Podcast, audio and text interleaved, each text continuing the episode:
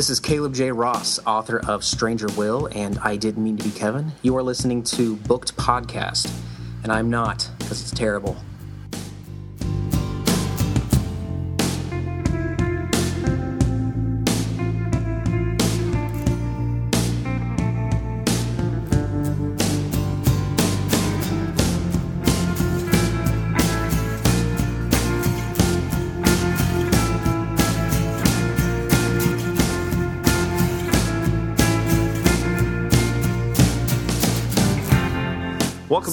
Two guys tell you about the books they're reading. I'm Livius Nedden. And I'm Rob Olson. This week, we have a very special guest joining us to talk about the Chuck Palahniuk booked Damned. Uh, Sean Ferguson, booked alum, is joining us. Sean, welcome to the show. Thank you. My nipples are hard to be here. There, there it is. Oh, and I thought we'd get a few minutes in at least. All right. Nope, no, no, no, no. Out of the gate, he hit the ground running. Yes. It's all downhill from here. All right. Not that anybody needs to know who Chuck Palahniuk is. Um, I'm assuming if you, if you found the internet, you probably know uh, who he is. But he is the author of such classics as Fight Club, Invisible Monsters, and Choke. But he's also written plenty of other books, and his novel Fight Club obviously became a very famous movie, as well as Choke was later adapted into a story as well, starring Sam Rockwell, who I think is awesome. It was also adapted into a movie. What did I say? It was adapted into a story. Fuck. Sean, you are a new Uh. quality control expert. this is why, yeah. All right. That shit. A little bit about the story, and this is taken from Wikipedia because apparently Amazon's description was terrible. The novel opens with Madison Maddie Spencer waking in hell. Unsure of the details of her death, she believes she has died of a marijuana overdose. Maddie quickly gets to know her nearby cellmates, one of whom, dressed as a punk rocker, uses a safety pin to unlock first his own cage, then the cages of Madison and her nearby cellmates, and so they explore hell. You know, uh, I'm beginning to pick up uh, on on the fact that my opinion of this book is going to differ from the two of yours. Just from the little bits of conversation that we've had over the week, and and from the hour and a half of preparation that we've had this evening. Yeah. Well. Yeah. Well, mine's mine's to be honest, to be completely honest, mine's constantly changing at this point, and um, kind of the more that I reflect on it, uh, it's kind of gaining a more positive light. So we'll see how that turns out. A little bit about the story and the main character, Madison. The, the book starts out, uh, the very beginning of it basically is her talking about the, the time before she died and how her, her, very rich parents, her kind of eccentric mother, is is using her computer to look at all the houses that they have around the world. So you, you find out early on that it's a very rich family, and her parents are, are pretty eccentric and, and weird. And so, um, so right off the bat, it's a bit quirky, I'd say. Uh, it's not your typical story. Uh, Just the idea of, of remoting, like video remote, looking into uh, uh, your your houses around the world and tormenting the maids by locking them in rooms and stuff like that was was kind of a goofy, uh, a lighthearted start to a book that promises that you know a, a, a tween is going to die and, and and it's based on her. So uh, it was it, for me. It seemed like a very lighthearted start to the book. I don't even know that it was just the first chapter. It was actually like the first third of the book or so. I thought was relatively amusing. It actually had me laughing for a good way into the book, and I I haven't laughed like that for a while at a book. So I was actually a little impressed with that myself.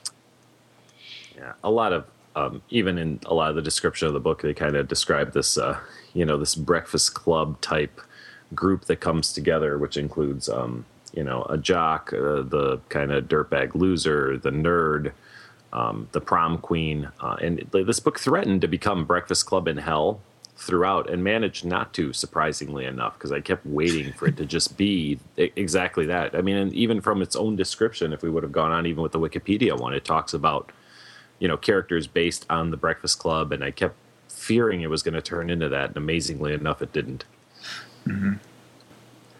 and kind of like what Sean was saying about it being funny and everything. It it's very much got this very comfortable feel of of a series of snarky observations of really weird situations and stuff. So yeah, it's very comfortable and easy to read and be amused by. But for me, typically I worry about that in a story because it seems like it's an easy place to go, and um, if it's not done right, I feel like it's just kind of too shallow of a, of a way to go about making a story. But it didn't feel that way. I think he did a good job with it, and it and it like Sean said, it was as well as we'll show you in in the, in the quotes section a lot of very very very funny moments.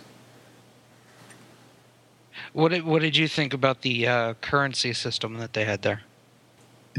Right out of left field, I never would have thought of it, and and it didn't really even make sense to me through most of the book till almost to the end, where it clicked, and I was like, "Man, I should be kicking myself in the ass."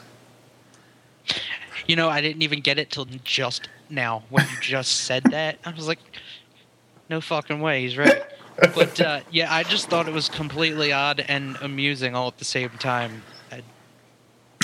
Liv, what do you I, think? I, I, I'm still trying to figure out what you guys are talking about because apparently I missed something. I know. Okay. Okay. the currency they're referring to is is candy. Demons can be plied with candy, which I thought was a little odd too. But apparently I missed a bigger something there that I'm still not quite getting.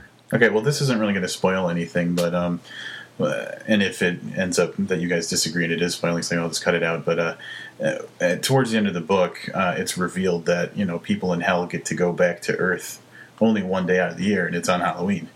And um, Oh, so they go up there and they collect all the candy, which is used as currency down in hell. Yep. Still, did I got it now, but it took some explaining to do it. And much like jokes, it would have been much better if no one had to explain it to me. But yeah, I, I, I yeah, I can't believe I didn't see that.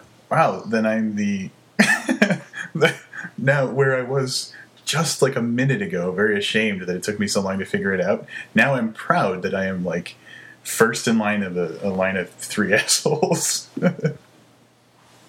know, the funny down. part is is Chuck Palahniuk's going, "Hey, yeah, yeah, that's why it's candy." we had one of those moments when we interviewed Chris Deal. I was talking about one of the cool things about one of his uh, short stories in Cienfuegos, and I was like, "Yeah, and it kind of does this," and he said, "I never thought of that." So, I was like, "Wow, all right." It's kind of almost cooler that he didn't think about that, but anyways, that's- Palahniuk has had some of that too. I read a an interview with him. He talked about that scene in Fight Club with uh, where they're at the, the cancer survivor meeting or whatever it is, where you get your own your own inner animal or whatever it is. And, and like how he read, someone wrote an essay about like how the penguin represented his his protagonist that felt like a bird without wings and this and that. And he's like, I just thought it'd be cool if it was a penguin. right, right, right. I remember hearing about that. That's true. So back back on track a little bit with the story. So our our protagonist is a 13 year old girl, finds herself in hell, and uh, besides dealing with the fact of, of being dead, which she spends a lot of time in the book reflecting on being dead versus being alive, um, she kind of has to come to terms with her own feelings and, and her own her own being. Basically, I mean, just her personality and, and what it's gotten her and where it can take her if she doesn't kind of you know figure herself out. That's kind of when it happens, though. I, I didn't feel that that's it felt out of place. Well, yeah. I mean, I imagine if I woke up tomorrow and was dead, I'd probably spend some time really dealing with that and being pretty pissed off about it. Um, but she makes some some really interesting and and really, I mean, in a way, one of my gripes about the book. I know I'm kind of going off story here, but Mandy was way too smart and not really believable for me as a 13 year old. Well, to counter that, I just the thought of of uh, the the childhood that she's presented as having, um, having these rich parents and kind of going all around the world.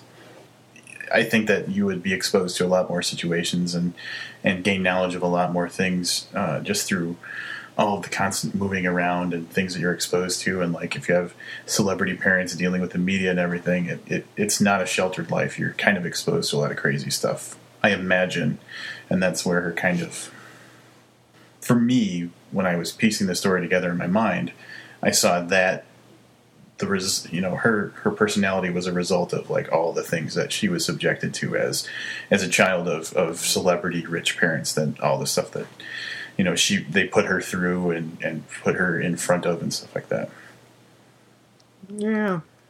Yeah, I guess I could see that now that you put it that way. yeah Sean, what do you think? Couple that with um, some of the books that she has read, and apparently is very fluent. And I don't know that it was all that out of place. Yeah, and just a little bit more about uh, the way that her parents treat her. Um, so they're very, very liberal, and and I guess it's in in, in the book it's, it's it's explained as a function of of being very rich liberal parents who wish that they had a different childhood. They expose her to a lot of stuff that typically parents would shield their children from, and so um, she kind of has a reverse reaction that you know normal kids would. So they expose her to drugs and talk about sex very openly. And so she's much more she's less she's less eager to to experience drugs and sex and stuff because it's so pushed in her face all the time. So uh, i feel like yeah that's kind of those types of situations would cause you to mature quicker and and be i guess more reflective and critical of situations than the average 13 year old girl would be you guys fall asleep while i was talking Yes. I'm still here. Okay. I don't want it to. I don't want to represent the book as something like super deep and thought. prov- I mean, like there is this this young girl who's very aware of her surroundings and intelligent for her age, but I mean, it's very jokey and a lot of really goofy situations happen uh, as she travels through hell with her breakfast club type group of, of friends and stuff like that. Um, and then, yeah, she's just kind of faced with figuring out what it's like to be in hell. Can she get out of hell? Those types of situations, and and kind of coming to terms with what it's like to be facing your eternity in this kind of ridiculous afterlife, I guess. And would it be too much of a spoiler to say um, that her parents were like very atheist and I guess Buddhist? They didn't really believe in hell or anything like that, so she was not prepared for it. I guess in her religious upbringing. No. No, I don't think so at all. Cool. Then I'm just leaving that in. You know, and talking about hell, Sean, what did you think uh, about the landscape of hell? Um, was totally unprepared for that question. Um, I always ask the tough ones. yeah, you son of a bitch. he of the loaded question. Uh, it wasn't what I expected. You know, I was expecting stereotypical. And I don't want to answer this question too much because it gets into my opinion of the book, but I was expecting rocks and fire and whatever stalactites and stalagmites and and fire. And you know you had like the lake of insects and the the swamp of partial birth abortions and and, and I thought some of that was amusing and disgusting and and wonderful all at the same time because it was different Yeah, he did manage different. to, to paint some very vivid, foul, disgusting pictures. That uh, is the uh, the ocean of wasted semen, yeah uh, and then there was a it's like a, a dandruff desert of sorts. It was just yeah, Yeah. I again, and I've read some other books that have taken place at least partially in hell. Um, and then this was more, I think, the like kind of like the South Park version of, of hell, um, which was equal parts gross out and and and actually fairly thoughtful on some of the things that that appeared there that you wouldn't think about in everyday life. No.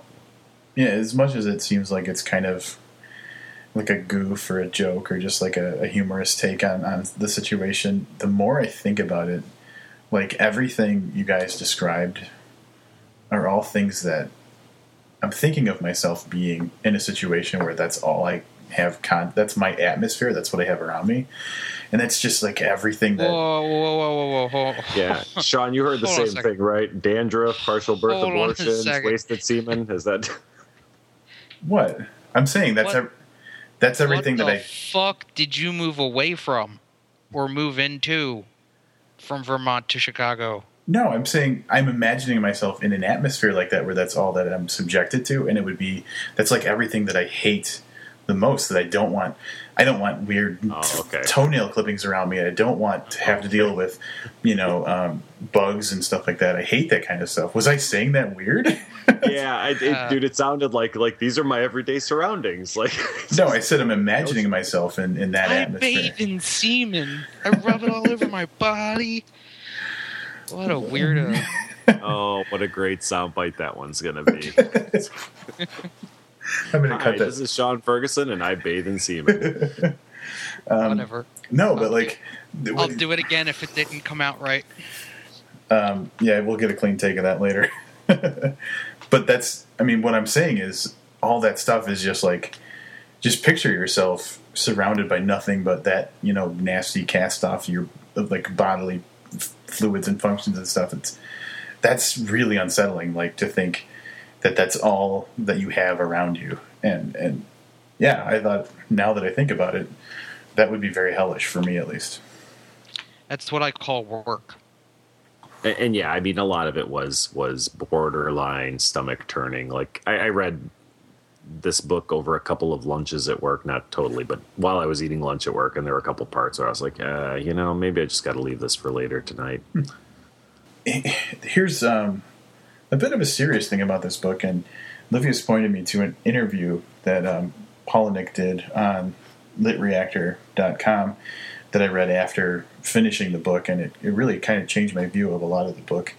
Was um, he, he was talking about, or the interviewer asked him about when he was writing the book, I guess he was at at uh, his mother's bedside. She was suffering from breast cancer, and she eventually passed away. So he was going through a lot of serious um, facing mortality kind of situation, and and being there for her mom as she passed and everything. So uh, it's really, I, I imagine, something that he used as a way to help cope with all the grief he was feeling, but also just just the the thoughts, the constant thoughts in his head about death and facing death that he was going on with. So it's a really interesting interview, and uh, I'll definitely put a link for it in the post for this uh, for this episode.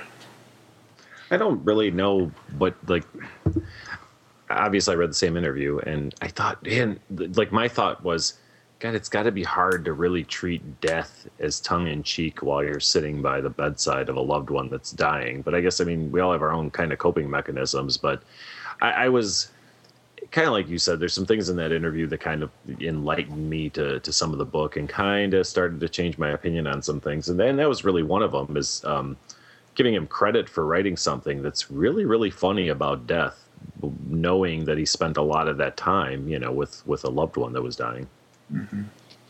But it's also written by the guy who wrote Guts and throws out rubber body parts at readings. And uh, I think you'd be hard pressed to find anything coming from this guy being totally and completely normal and boring and and well maybe not boring i've read a good portion of his work um and uh, so I, i'm not entirely shocked Yeah, and my perspective, I guess, and I haven't in my own life, thankfully, faced the specter of death too often. Um, but my father passed away, you know, a while ago or whatever, and I remember in dealing with thinking of it constantly, I found myself like obviously, and, and talking to people a lot. They say, you know, that getting your mind off of it or distracting yourself is is a good thing to do, so that you're not just dwelling in all this negative stuff.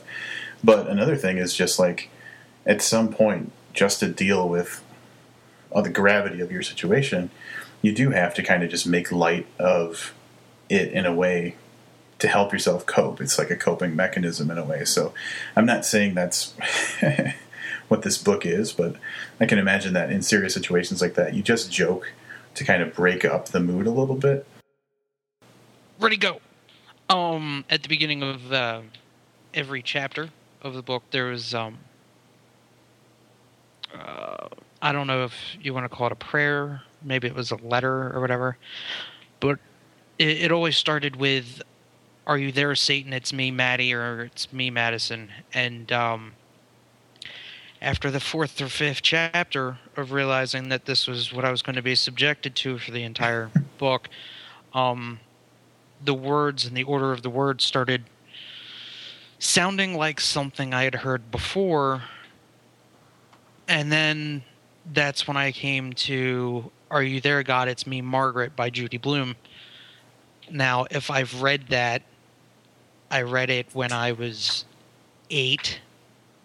So I don't know what the book is about, but I thought that that might have been an interesting point to talk about. Otherwise, we can move on right quick.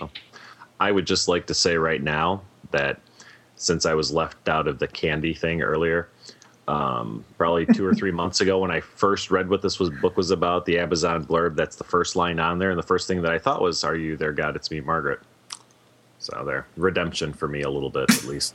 Wow. And Wow. well, you still like Twilight, so don't boast too bad. Oh, that We're- gauntlet just got thrown. We're no longer allowed to discuss that on the show, Sean. We can we can do this off the air if you'd like. Aww. The only thing I have to say about it is that I think uh, it's cute and maybe age. Well, I don't know if age appropriate is right, but if I were 13 years old and you know killed, and I found myself kind of like processing it, I could see somewhat plagiarizing an author I was used to. So it kind of makes. I think it's a. I think it's appropriate, and it's kind of a good callback. I think it fits. Yeah, I liked what she did, or what he did, at least what the character did in starting off every chapter with the letter to Satan kind of thing. I thought that was actually a fairly clever way to introduce the next section of of the story. Mhm. Either one of you guys read Super Fudge, just because we were on the Judy Blume thing? No, nothing. Uh, when I was Super in- Fudge. When I was in second grade, Yeah, I was gonna say that was you know over 20 years ago. So I now I read body Super hair. Fudge. I read Super Fudge repeatedly when I was a youngster, like repeatedly. Like I'd finish it and start it over again. I I'm sure I read plenty of Judy Blume, but I don't remember a damn thing about any of it. I'll loan you my copy of Super Fudge. the tattered, book-eared copy of Super Fudge that you have. Um, yeah, overall, it was a cool. It was a cool way to start it out, and um, I got used to it, and I kind of look forward to it. To be honest, So this ties into one one of my notes that I have, and you, you can't find a Palahniuk book that doesn't have that trademark kind of repetitive. I don't even know tool throughout the book, and there were several of them in this one, including I think the "Are you there, Satan? It's me, Maddie." Um, you know, you can go back through the books and and and you know, Fight Club. It was "I am Jack's," blah blah blah throughout the whole Mhm. book. And in um, Survivor, it was how to get blood stains out of something, and in more recently in Tell All, I believe it was uh, how uh, how certain um, actors died or whatever it was. So he has like a very repetitive tool that he uses throughout each book, and in this one, um, there's that one. There is um, there's Maddie constantly pointing out that um, that she may only be 13, but she knows words like you know. Oh Yeah. God, in, yeah. the, in the previous, yeah. So that was that got old there. real quick. if you like it or not. There was that, and there was another one, and I meant to make a note, and now I totally lost what it was. There was It a was third. about it was about her parents. This is what my father would say, but this is what he really meant. exactly. This Yes, is what my mom would say, and this is what she really meant. Yep. And, and again, some of those individual statements were very clever. Yeah, really funny deconstructions of like um, like words of wisdom. I guess is what it was. So they'd say like you know, don't judge a book by its cover, meaning you know you have to you know whatever, and then which she would go into what they actually meant when they said it, even if it wasn't like you know even if it was just like their own petty way of thinking about things or something. It was pretty clever. Like I said, individually, I'm with Sean on this that it was a little too much. but I did notice, at least with the parent stuff, towards the end, it it didn't stand out, and it wasn't quite as obnoxious. Yeah, you're right. Correct. It kind of got muted. So anyway, every time I pick up a, a Palahniuk book, it, it's as early as I can, I try to pick that what that's going to be. Like the first, I, it's almost like a game I play. Like I know it's coming, so I try to see if I can catch it on the very first one. And uh, and on this one, yeah, I, I did at least with her pointing out her age, but that she knows words. I saw that was going to be repetitive throughout the book. Sweet, good pull. And then um, there were the nicknames for the girls that she had. The girls Mm. she went to school with. Yeah. I I hated that. It drove me nuts because I my brain would come to a screeching halt and try and figure out what it was. Like I'd be moving along, and then I'd come to this name, such as Miss Trollop Van Trollopson and Miss Wanton McSlutsky, and Yeah. and my brain would just come to a screeching halt and, and let's figure out exactly what it is that he is saying, and then I'd move right along. And after a while, especially the last couple chapters, it got bad. hmm That's the trap I think with making up words in a story is like you really interrupt the flow of what you're saying, and I felt that was the case. I mean, like I think I learned early in the book that I could just gloss over it, and I know he's talking about some chick that she doesn't like, basically. So Which is exactly what I was going to say. I think after the third one, you could tell me that he used the same three, just like kind of in rotation, and I'd believe you because I stopped paying attention to what they actually were. Just like you said, glaze over them, and it meant skanky chick. So yeah. But I agree with Sean. It's it's definitely I see what he was doing, and I understand how that might be somewhat authentic for the for the perspective of a 13 year old girl. But yeah, for me, it didn't do anything to enhance the story. Yep. Okay. Does anybody else have any kind of final general thoughts before we move on to quotes and, and wrapping up and doing a, a review of the book? no, I think I'm good. Cool. I'm good. All right. Um, Sean and I have a, a. I know Sean's got a few quotes, and I've got, in my typical style, about five or six quotes. So, Sean, uh, do you want to kick it off, and then we'll kind of just, uh, you know, do in turns. We'll do the quotes. Sure. This uh, first one kind of speaks to uh, what Livius had brought up about the. Uh, I know I'm just a 13 year old girl, but uh, it's uh, yay gods. I might be the privileged, wealthy, insulated scion of celebrity parents, but I still know where babies and carrots come from. Although I was never entirely certain where Goran, Goran, Goran, Goran. whatever the fuck his name is, originated. Liv, you got one? You want me to toss one out? Um, go ahead and toss one out. I've taken a real liking to reading entire passages, so I think I'll just save mine for the end. Oh, Jesus. All right. Uh, this first one, um, this for me, it just typifies a writing style that I really enjoy, and and it's one of those moments, you know, that I reflect on and think, yeah, that was really great. So. Yes, and I know that when a super sexy older girl with hips and breasts and nice hair wants to take off your glasses and to paint you a smoky eye, she's merely trying to enroll you in a beauty contest she's already won.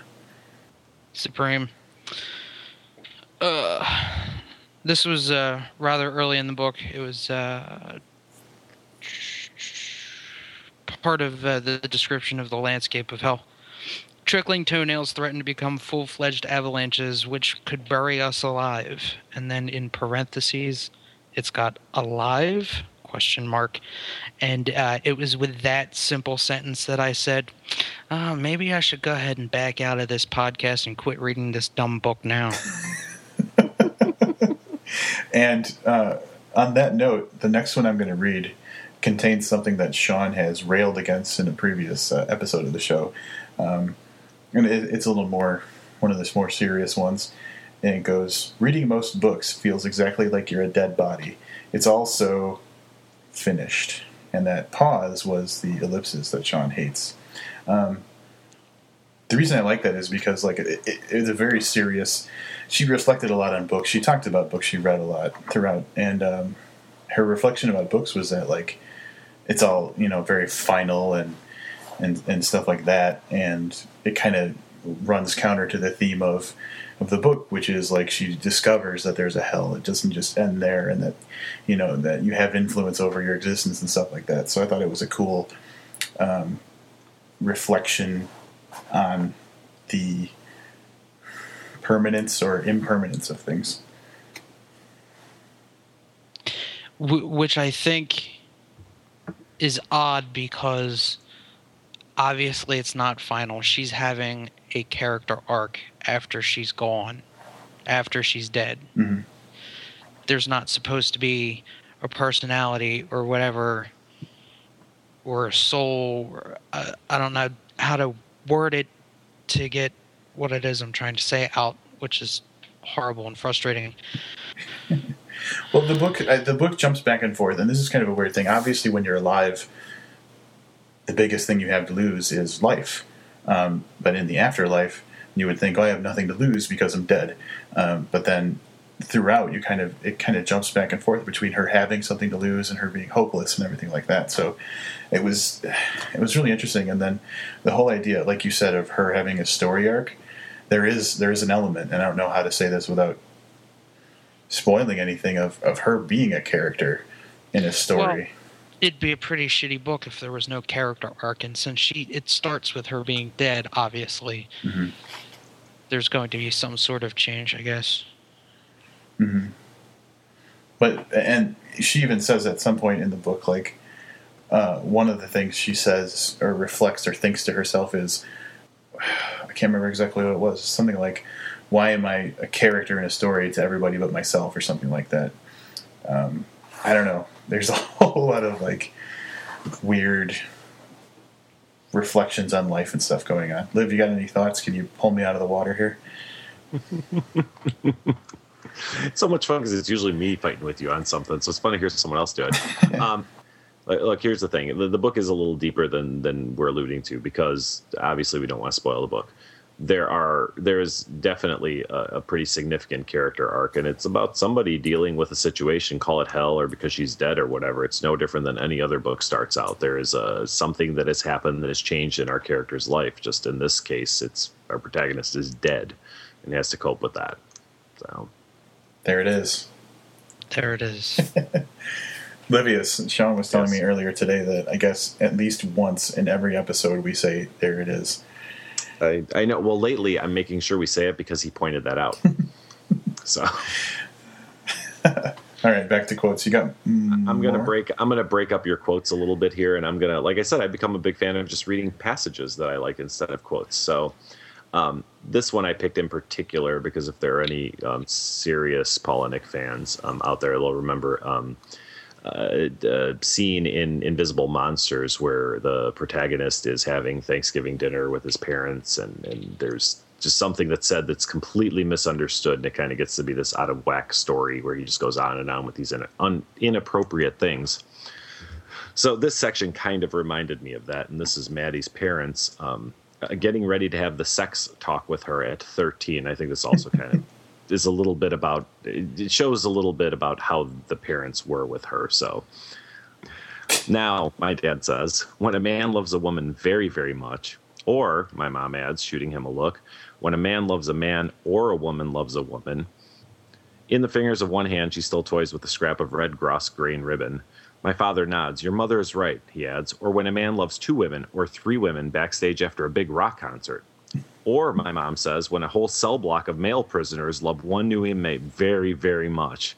Or, my dad interjects, when a motorcycle gang making a meth run across the southwestern United States loves one drunken biker chick very, very much.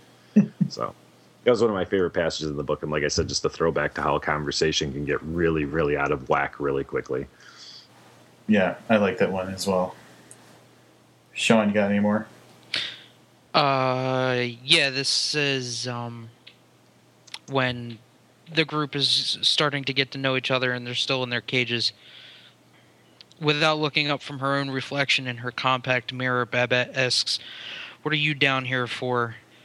Offsides, the football man calls back, and I picked that out because that is the line that cracked me the fuck up. I actually I was in a room in a meeting trying to pretend like I was paying attention and I was really just reading this book. and my cover was blown because it was dead silence and I just exploded with laughter. It was a good time. I was totally busted. Now, that's a football term, right? It is a football term. Yes. Oh, Livius. They Um, use it in soccer too. saying. Piggybacking on, on that quote and, and kind of just the the idea of of there was a lot of talk about what you could do to qualify to go to hell as opposed to or, or guess be excluded from being in heaven. Um, and some of it's very superficial and that was kind of the offsides was a joke on that. But there's another one and uh, I thought this was a I thought this was so appropriate for a book review podcast but um, the the more striking thing is that Livius didn't pick it out as a quote. Being a critic and the quote is critics and movie reviewers really, really count on there being no actual hell. I refuse to put that down because I feared for my eternal soul. I thought, well, I mean, at least as long as you acknowledge it, because I thought that was like a gimme that it had to be it on the It show. is a very good quote.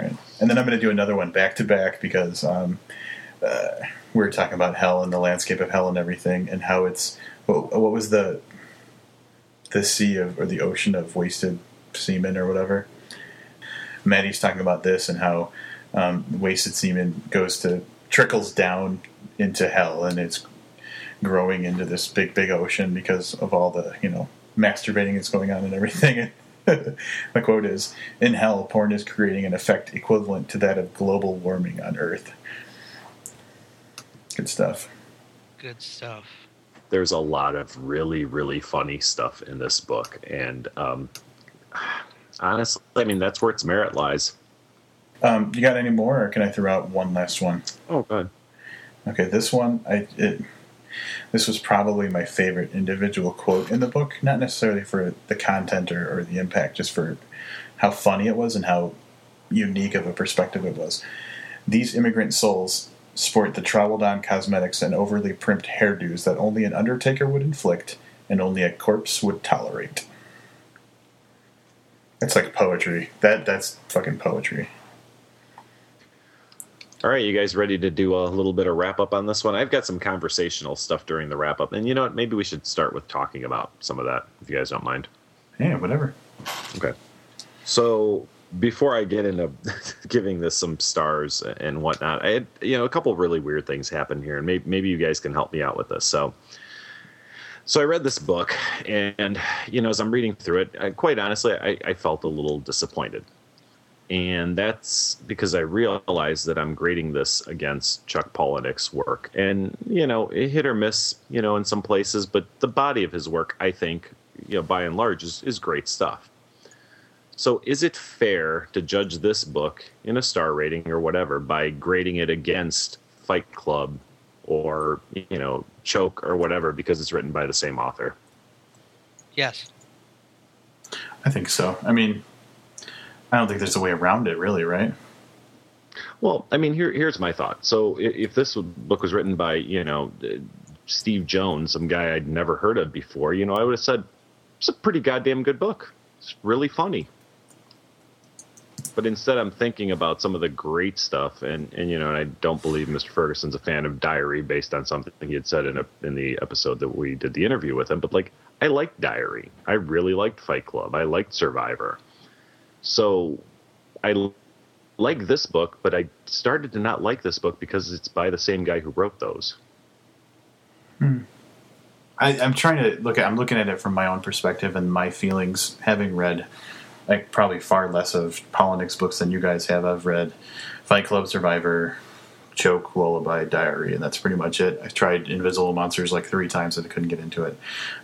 And I, I tried to be as objective as possible when I'm thinking about the book, and I think that the things I considered to be shortcomings, I can I I would consider those to be shortcomings no matter who wrote them, and so um, I don't think that the gravity of, of, of his his body of work is is affecting my personal opinion.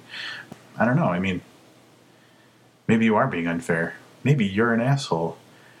Well, that's what I started thinking, and that's why I wanted to get someone else's, you know, thoughts on it. Because I mean, here we are, we're critics, but you know, if your favorite director makes a movie that's just not up to par with his other stuff, but it's a good movie in comparison to everybody else, is it any less of a movie? Well, let's talk about that. I mean, like uh, that's an actually really good example because um, there's, I mean, that's going to happen, and everybody's had a situation where someone that they really love they felt let down by. But I mean, in those situations, like uh, I kind of always been a Kevin Smith fan, and there's definitely movies that he's made that I didn't really care for. So what I did in those times was I looked for those real. Authentic... You mean any, anything after Dogma? oh, Clerks Two is like my favorite movie. So in those movies that I was kind of disappointed by, I still tried to look for the moments that were those authentic, the things that I like about him as a writer director that I could find in those movies, even if overall I didn't like the movie in general. So I don't know. Yeah, it's tough. Like I think it would take a lot to shake my loyalty with, you know, of someone, but it is very difficult not to judge them, not to judge one work against, I guess, the others, so the ones you loved a lot. Sean, any more thoughts other than no? Yeah, come on. I, I, actually I actually got into this. I was actually excited because I just wanted to beat the ever living dog shit out of this book. Um, I got into reading because of Fight Club. I have a tattoo referencing Fight Club, uh, you know, and then anything after Lullaby really just never hit a mark with me at all, and it just got worse and worse and worse. And so I was expecting nothing but further disappointment and disgust with this book. And the synopsis that was going around and being posted on, on Amazon did not help at all either. I don't like the movie The Breakfast Club to so to think that there was going to be a book based on that in hell just nothing about that appealed to me. So I was I was ready to just say the word fuck a lot and quite possibly poop on a book. Oh. And and damned I, periscope. brown periscope. And I enjoyed this one. I, I'm pleasantly surprised by it, honestly. My other thought was so after reading it, in here, and, and I'll say it now because I say this in, in the wrap up, I thought it was kind of short on story. Like the writing was okay. You could take out the minor annoyances of the repetitive stuff, and it was really funny. Story wise, it was a little short. And then I read the interview, which mentions it is the first of a three part story, which then kind of changed my mind into it. And I almost wish I'd have known that going into it because my expectations for the story would have been this is a chapter in a bigger story. And I think I would have been able to I want to say appreciate the story more because it's still short on story in my opinion, but at least to know that it was a part of a bigger story and not as I'm winding down going, well, what really happened, you know, in the 300 plus pages I just read because it's it's a lot of commentary, it's a lot of funny stuff, but knowing that it's part of a bigger story and that we'll see uh, Madison again, you know, again made it more palatable. So I have these outside influences influencing my decision, and I can't seem to like let myself treat this as a standalone book. I've got Fight Club in the back of my head. Now I know it's part of a trilogy, and it's all kind of affecting my my judgment on it. And I was having a really hard time just judging this as a straight, just standalone book. See, now I'm I'm actually rather okay with how it stands now, and I'm a little put off with the idea that there's two more. I I like it as it is. Wow. Yeah, actually, what you touch on is something that was going to play a major part in my wrap up as well. But I mean, might as well just talk about it here while we're doing it.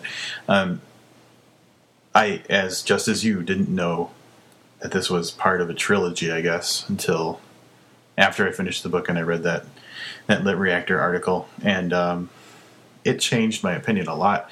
I'm, I'm more on Livia's side with this, where I felt like there was a lot of great stuff developing that I wanted to see more of, and I felt a little unfulfilled or unsatisfied with the book as a whole. But knowing, but that was looking at it as like I thought a, a standalone book. As a standalone book, I, I mean, it had great moments and everything, but as a whole, I wasn't greatly impressed by it. But I think as the beginning of a larger piece, I think it's a lot better than I would think of it as a standalone book. So uh, my rating is going to reflect that. I think it's really good groundwork for something bigger. All right. Now that we've got all that messy stuff out of the way, um, who, who, wants to go first on their, their wrap up? I'll go. like I said mere seconds ago, going into the book and reading it, and considering that it was a standalone book, there was a lot of. I guess one of the biggest problems I had was that it seemed like it was constantly building towards something and not really giving me much of a payoff in the moment. And when the moments came that I thought that there was going to be a payoff, it seemed like it changed directions. And in a way, it was very unsatisfying for that reason. And it seemed like it left things, at least from my perspective, a lot of things unresolved. Uh, and so I was kind of disappointed. I was thinking about it last night um, before I went to sleep, and I was like, I don't want to trash this book, but I've got a lot of frustrations with it that I'm going to have to talk about. And then I read the article today, and it really turned me around. First of all, just to get that background about the personal nature of it and where it came from and what he was going through really helped me think about it in a different way. So that was kind of cool.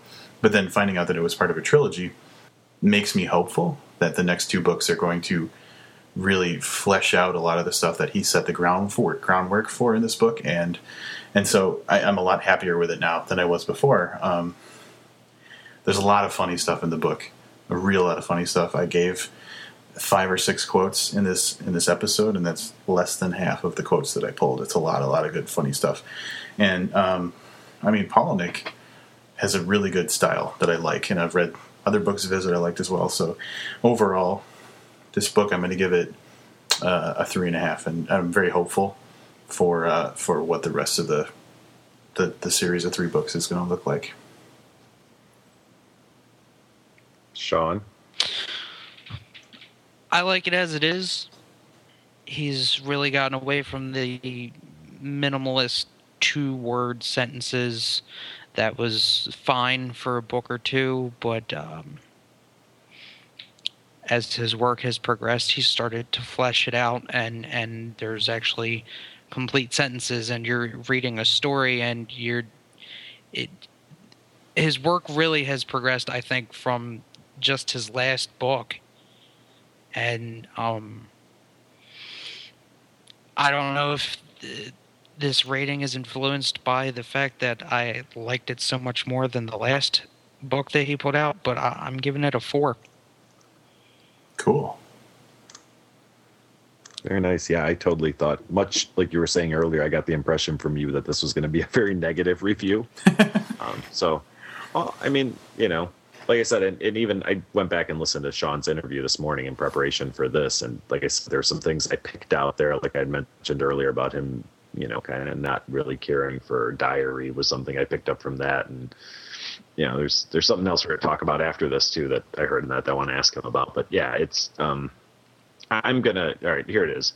You already heard what I said. I really, really struggled, and this book has gone between like a two and like a four and a half because I had to keep like struggling with these things. And one of them was, um, you know, if this was an unknown author, um, somebody I didn't know, I should say, not necessarily an unknown author, but someone I wasn't familiar with, this book would have easily been a four star book because it was really goddamn funny.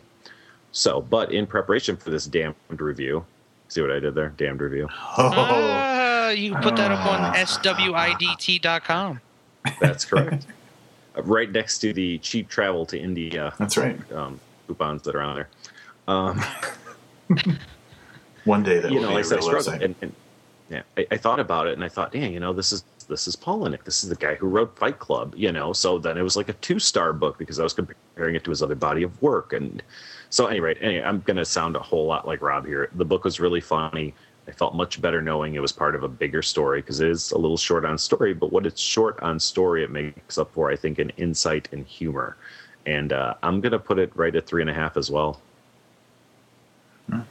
The book fared a lot better than I thought it was going to last night. I was really worried that we weren't going to be too happy with it. Sean, you were right though. We kind of went in different directions with what we thought about it. Shocker. hey, let's keep it clean. Oh. Nice. Uh. Sean, I had alluded to this earlier. We kind of were talking about it. So, Guts. You didn't like Guts? No.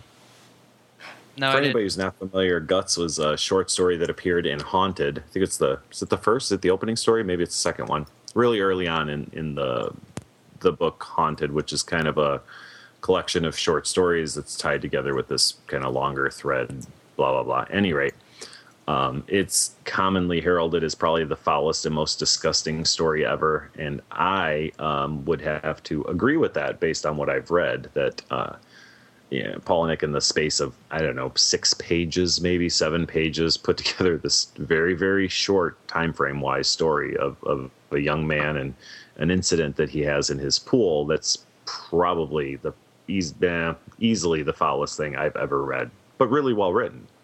So, and again, when I was listening to your interview earlier, I'd heard you say, yeah, and that was before Diary and Guts, which gave me the inclination that you weren't into either one. So tell me why you don't like Guts. The first time I was introduced to the story, there we go, to to the story Guts, um, I was actually hearing the story straight from his mouth in person. Um, it was during the Lullaby tour. That's what he was reading, rather than from Lullaby, which kind of struck me as odd, but whatever and this was the big tour where he was making people pass out from reading the story and so i was you know i went expecting a show i drug my sister to the to the to the reading and she's just like oh i enjoyed fight club but who the fuck is this guy and um so he read this story and and there was some gasping in the crowd and i don't know if it's you know what i'm exposed to on a relatively regular basis, but it wasn't all that gross to me. And um, I'd heard the story before. Oh. There, I've said it. Well, that puts kind of an interesting different spin on things. Um, now that you say that, I'm pretty sure that the first time I was exposed to the story was a recording from one of his um, readings is how I heard it because I'm pretty sure I heard it. And when I got my hands on the book, I was actually looking forward to reading it for the first time after having heard the story. Although I did hear it from his lips in a you know, bootleg style recording of a of a reading, maybe the one you were at even. Well, did you hear snoring? Because then, then it would have been it would have been the Washington D.C. reading. Wow. See, I'm one of those those rarer hang-ons with uh, with him, and I mentioned this on a show before, but like Pygmy, I really liked Pygmy a lot. Pygmy was really funny. Yeah, and and you know, I I give him a lot of shit, but I'm not going to stop reading. I, I've I've read all but two of his books. I haven't read Pygmy yet, and I haven't read Invisible Monsters. Everything else I've read. And love Invisible Monsters and and the last half of, of his books, with the exception of Damned, I I really could have done without reading. There you go. The Chuck Palahniuk novellas. All right, we're ready to move on from Mr. Palahniuk. Yeah.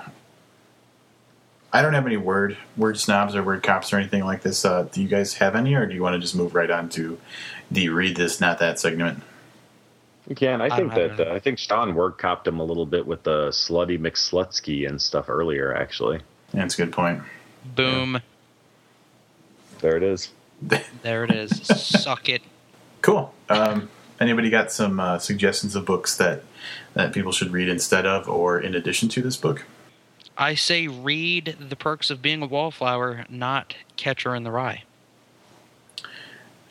Livius, have you read Perks of Being a Wallflower? I have not, but I did read Catcher in the Rye. Um, I'm interested to hear you talk a little bit more about this, Sean. I did read actually both Perks of Being a Wallflower and Catcher in the Rye, and they're both kind of coming of age stories that um, are radically different from each other. So, um, why would you say read one and not the other?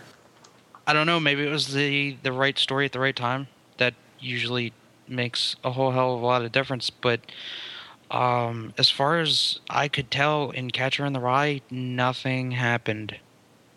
That's fairly true. there was a lot more use of the word phonies in uh, in Catcher in the Rye than there was in Perks of Being a Wallflower, though.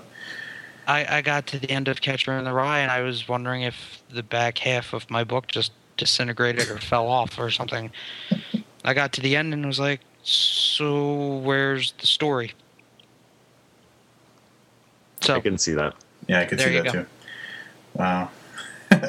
um, I enjoyed Perks of Being a Wallflower, and I'm full disclosure, I honestly don't remember almost anything about it. Uh, the ending, I think, sticks with me more than anything. But I mean, it's a really quick read, and it's a if you're into a a pretty well built coming of age story. Perks of Being a Wallflower is short and quick and surprisingly good. I'm silent because I have no idea what that book is. Sean, any more read this, not that's? yes. I'm, I'm, prompting the hell out of you. Yes, you are. Um, read Fight Club, not Diary, Tell All, Rant, Snuff, Haunted, and probably Pygmy. wow.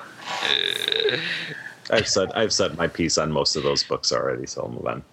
Hey, I'm going to throw one out here that's totally, totally not at all related to any of this, but I found a thread that I can actually put this in there. Um, read this if you want funny.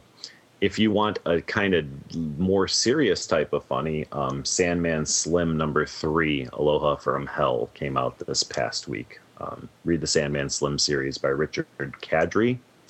Good, good stuff. All right. Ooh, um, read um, all the Bef- all the beautiful sinners was just um, reissued today uh, oh, by cool. Dzanc. I guess it's the remixed version or rewritten version.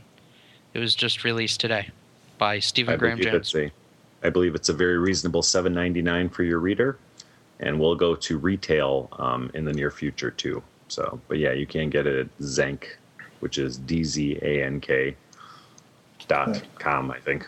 So. do you, su- do you suppose that Amazon would be selling the rewritten print version for two dollars less?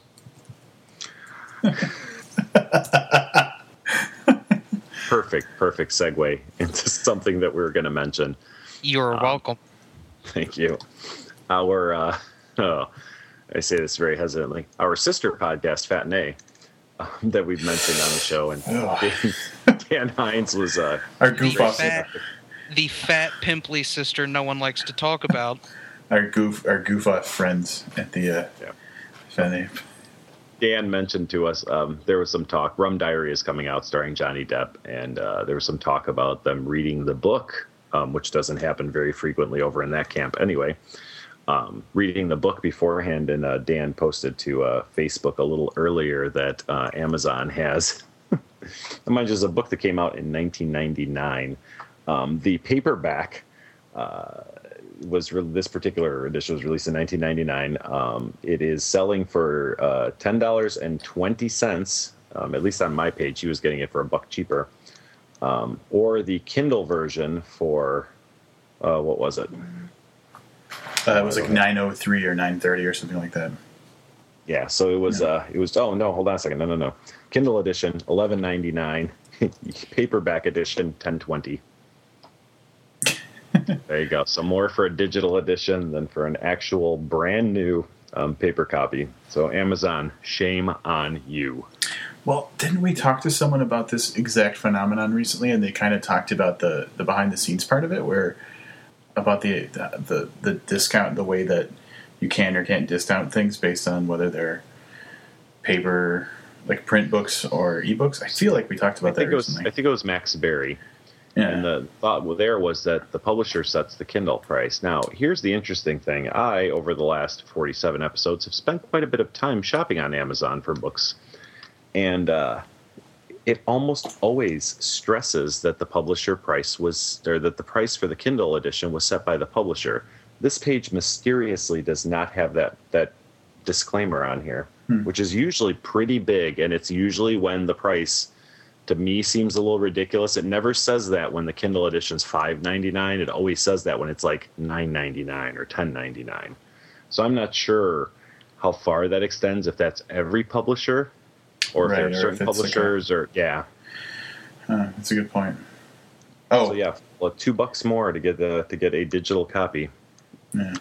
Um, this reminds me. I don't know why, but uh, something that I just can't let go. And I guess this could be our, our informal Patterson watch uh, for for this episode. I got an email the other day. I get emails from Amazon for the Amazon deals of the day and stuff like that, or maybe I see them on Facebook, wherever I see them. And uh, the deal of the day for that particular day was um, the latest James Patterson book was like three ninety nine or something like that, and I was like, yeah, this guy needs all the help he can get selling books. So I'm glad that he was the Amazon deal of the day.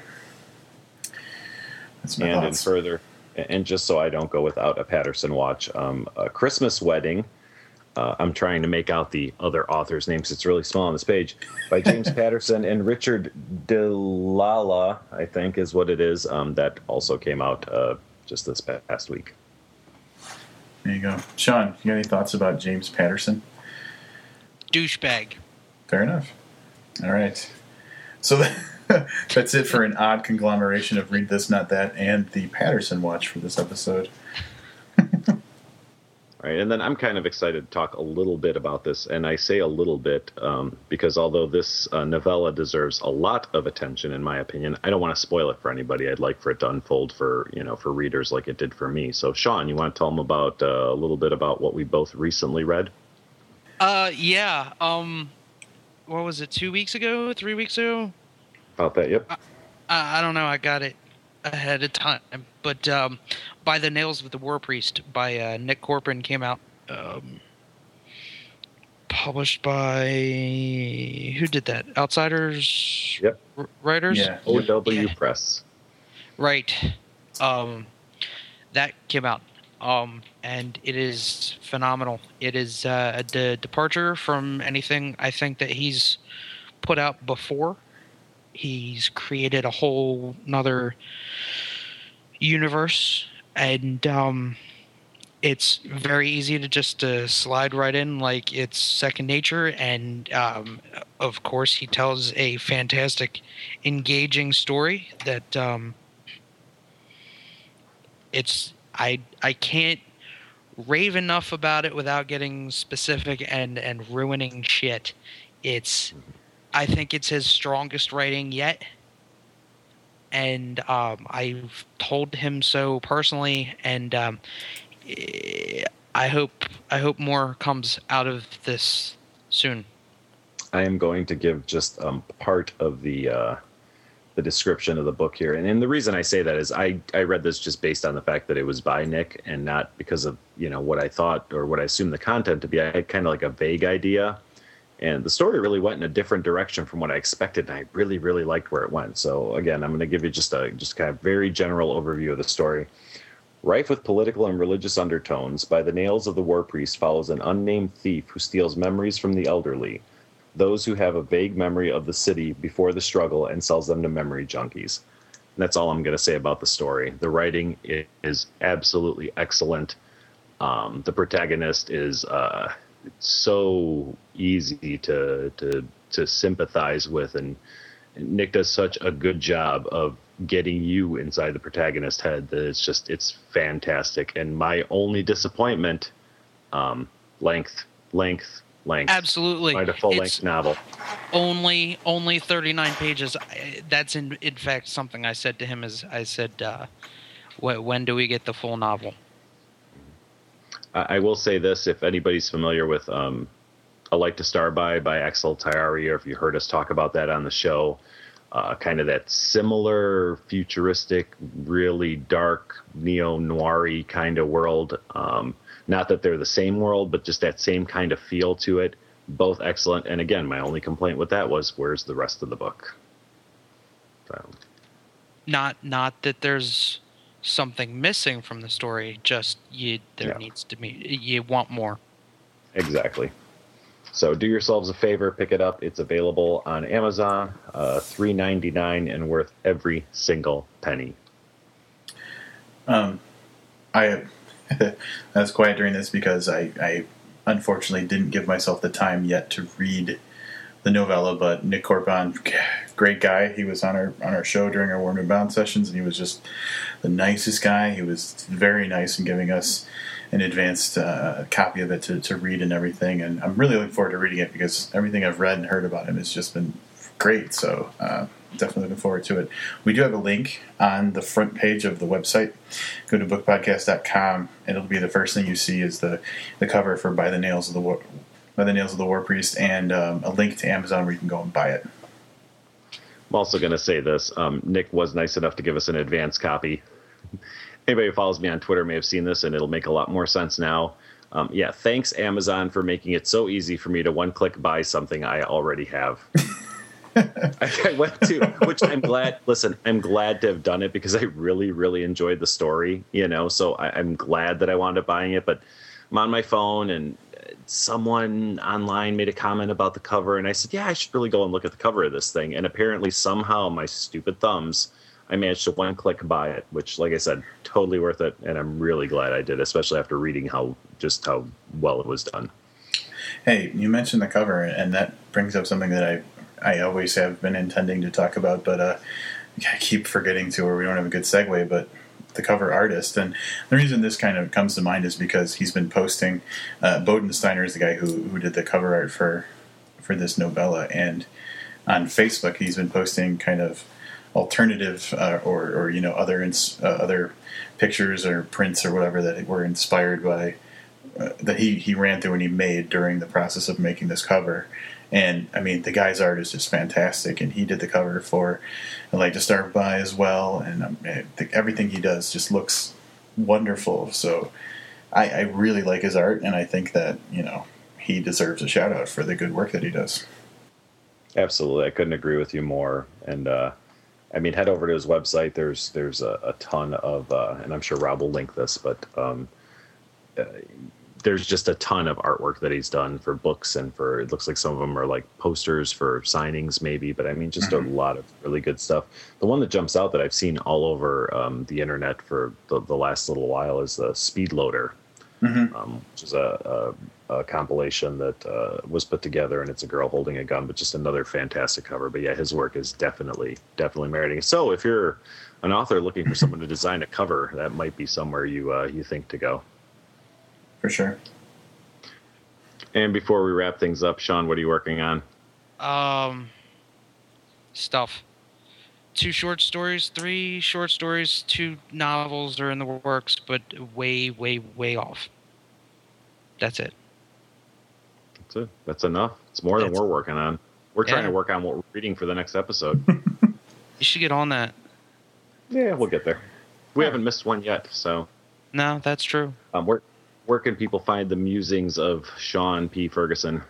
Um, mostly on Facebook and SeanPFerguson.com.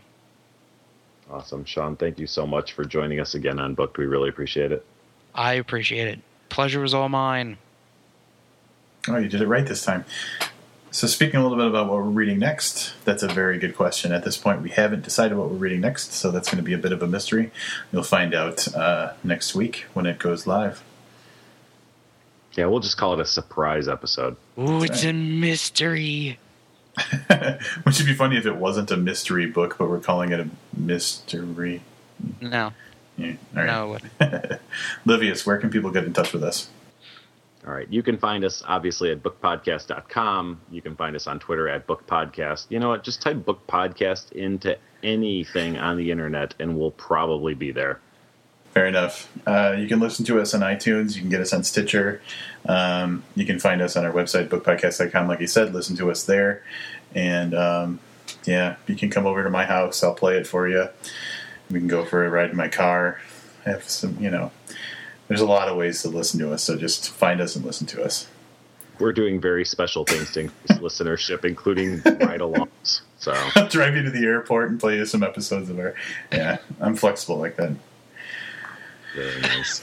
All right. Until next time, I'm Livia Nedin. And I'm Rob Olson. Keep and I'm Sean Ferguson. Keep uh, keep reading. keep reading. All right.